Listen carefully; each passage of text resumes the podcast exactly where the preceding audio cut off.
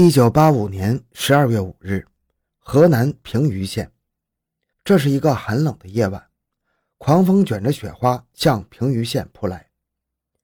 深夜十一点四十分，平舆县公安局值班室突然响起了敲门声，来人哆嗦着说道：“我是县印刷厂的，我们厂长崔文善的三个子女，还有装订车间主任张长泰和他的堂兄张长安，五个人均死在注室了。你们公安局快来人呐！”欢迎收听由小东播讲的《河南平舆》，他连杀六人，居然是为了嫁祸于人。回到现场，寻找真相。小东讲故事系列专辑由喜马拉雅独家播出。五人被杀，绝对是惊天大案。然而，由于是在深夜。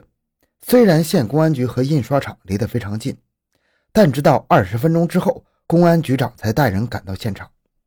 那时候，很多厂子，既包括工作的厂房，也包括家属院。崔文善和张长泰都是厂里的干部，自然都是在家属院里有住处。警方经过简单的外围勘查和询问，发现崔文善和张长泰两家各住一间房，而且相隔比较远。两间房子的五个人都是被枪杀的。周围住户虽然听到有枪声，但是由于当晚风较大，都以为是窗户乱抖导致的，所以谁也没有放在心上。面对五具尸体，县一级的公安局觉得有些棘手，怕自己应对不了这么大的现场。就在这时，县公安局却来人报信，县公安局的民警徐树国也被枪杀于县公安局办公大楼的一楼住室。领导倒抽一口凉气，一晚上就死了六个人。还分出两个地方，案情实在是太重大了。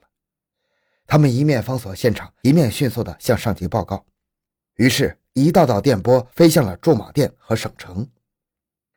凌晨三点，驻马店地区公安处的刑侦高手率先到达，随后，公安部、河南省公安厅领导同志带领的精英也相继赶到了。案发现场共有三处，第一处现场是徐树国在的。县公安局一楼的住处，经过现场勘查，警方发现民警徐树国的住室门窗完好，而屋内却有较浓烟酒气味很明显，他死前可能和谁一起在屋里抽烟喝酒。徐树国的尸体仰卧地面，头部中了两枪。从死亡的姿态来看，当对方射击的时候，徐树国似乎毫无防备。很明显，枪杀他的人应该是熟人，而且是关系很不错的人。屋内床南侧的圆桌上摆有两副碗筷，酒瓶里只剩半瓶酒，一个碗内还残留着未吃完的橘子罐头。勘察现场的人员发现，两双筷子在强光的照射下有反光，一摸上面还有黏黏的东西。经过化验，发现罐头液中的蔗糖涂在了上面。警方就此判断，杀死徐树国的人就是和他在一起屋内吃橘子罐头的人。屋内最关键的证据是警方在酒瓶上提取的数枚指纹，在当时还没有 DNA 技术，而指纹就是最有效的证据，因此这一发现让警方格外兴奋。然而，令勘查人员惊讶的是，他们搜遍住室也没有找到徐树国当天穿着的大衣、警帽和经常佩戴的五四式手枪。警方就此想到，县公安局对面的印刷厂内的五人被害。很可能是凶手拿走徐树国的枪后干的。第一遍现场勘查，因为是水泥地面，警方没有发现脚印。第二遍勘查时，通过仔细观察，终于发现了可疑的脚印一枚。经过省厅的足迹专家判断，凶手的年龄是三十岁左右，身高一米七左右。对残留在现场的地面上的烟蒂做唾液型的物质检验，发现此人是 A 型血。这同死者徐树国的 B 型血是不同的。第二处和第三处现场是在印刷厂院内，五名被害者分别死在两个房间内。这里面尤其令警方注意到的是，崔文善的三个子女中有两个是年轻的女孩子。从死亡时间上来判断，他们大约是晚上八点到九点左右被杀害的。这个时间段外边又是大风天气，如果不是熟人、大人不在家的情况下。年轻的女孩子怎么会给人开门呢？从现场勘查来看，死者都是在毫不知情的情况下被枪杀的。很明显，凶手都是和平进入室内。警方能想象得出来，凶手先是和颜悦色地进入室内，宾主之间还有一段交谈，甚至他们之间距离也不算远。然而就在这时，凶手却突然拔枪就射，将屋内的人开枪打死。从现场的情况加上推理来看，足以看出凶手和五个人都算熟悉，所以才能成功在一个风雨之夜骗开房门。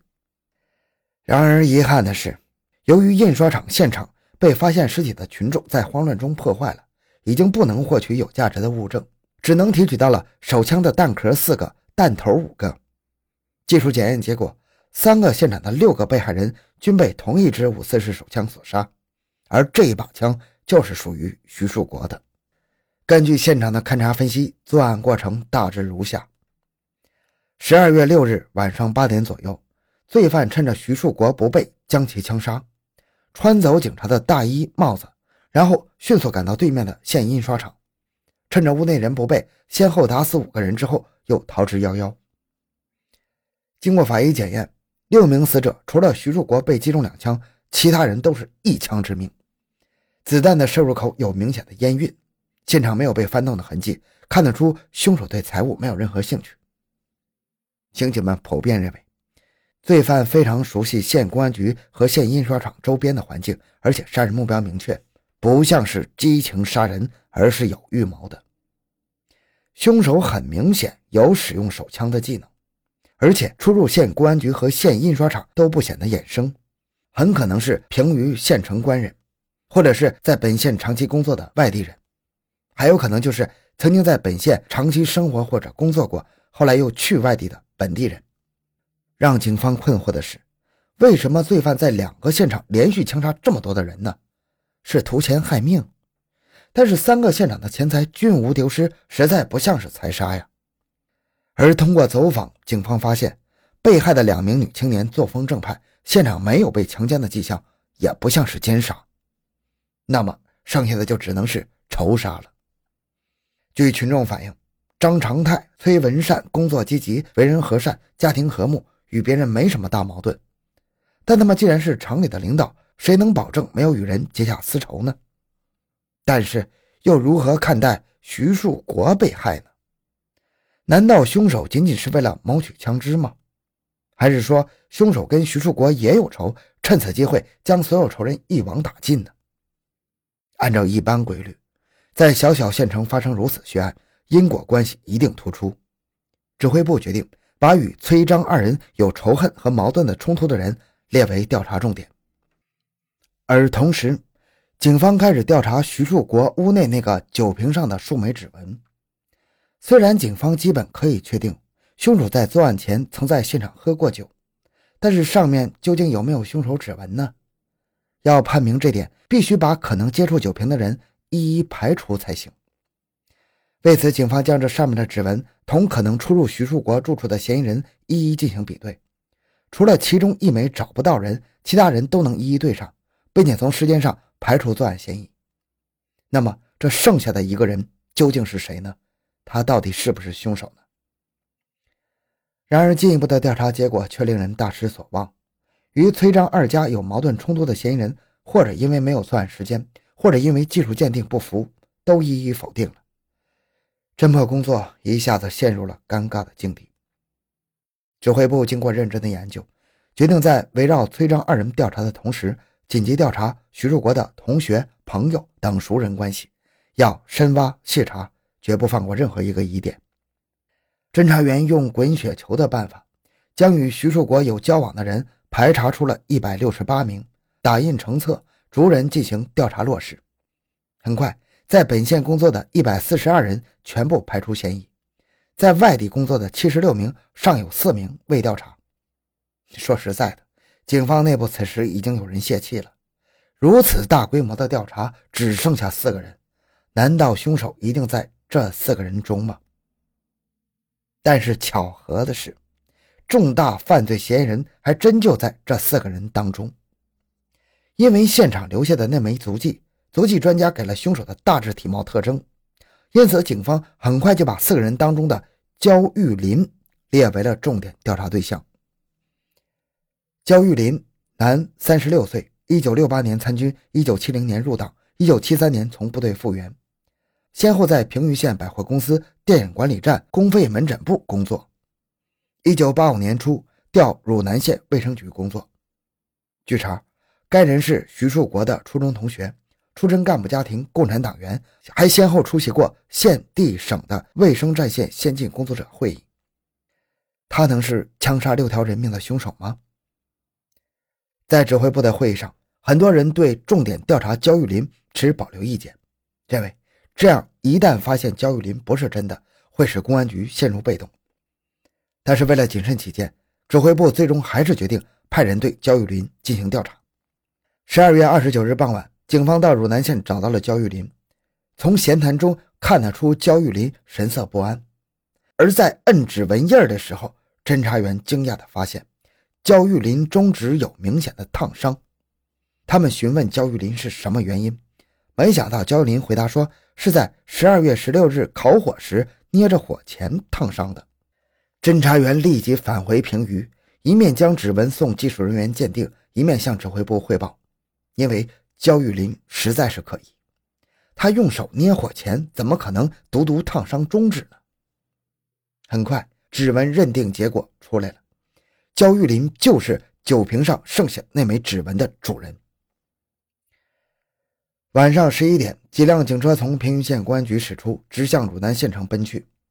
几辆警车刚奔进汝南县城，忽见一辆白色救护车一闪而过。要知道，焦玉林可是卫生战线上的人，他调一辆白色救护车不是难事儿难道是焦玉林有所觉察，要乘车潜逃吗？警方当机立断拦截救护车。晚上十一点五十分，救护车在拦截点被截住了。一名认识焦玉林的侦查员发现，焦玉林果然在车内。他假意走上前去与焦玉林握手，而焦玉林的双手刚一伸出，他便一把死死地抓住了。与此同时，几名公安战士冲进车厢，生擒了凶犯。十二月二十日凌晨六点，经过五个小时的交锋，焦玉林终于认罪。供认出了埋藏手枪的地点和犯罪的动机和经过。原来，凶犯焦玉林生性阴狠，复原以后个人主义逐渐膨胀，因争名誉、争待遇不遂自己心愿，便对县公费门诊部的负责人薄某、李某记恨成仇，预谋报复，已经很多年了。经过精心策划，十二月六日晚，焦玉林从汝南潜回平舆，溜进了徐柱国的住处。徐树国见老朋友寒夜到来，便摆酒招待。不料焦玉林趁其不备，持枪将徐树国打死。为了转移视线，焦玉林又窜入印刷厂，连续枪杀五人。其实这只是焦玉林实施计划的第一步。按照焦玉林的供述，待此案平息之后，再枪杀薄某和李某，抢走钱财，之后。再杀害公费门诊部医生张某，把薄某和李某两家的钱财放在张家，然后将手枪放在张的手里，造成畏罪自杀的假象。而焦玉林所说的张某，其岳父原在印刷厂工作，与崔文善、张长泰有矛盾，而张某本人与伯礼二人亦有矛盾。这样一来，三起枪杀案就可得到完美解释。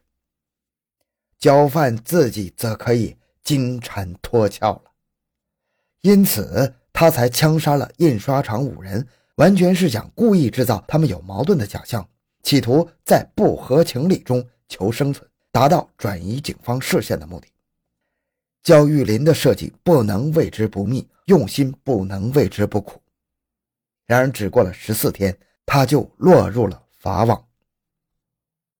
好，今天这个案件讲到这里。小东的个人微信号六五七六二六六，感谢您的收听，咱们下期再见。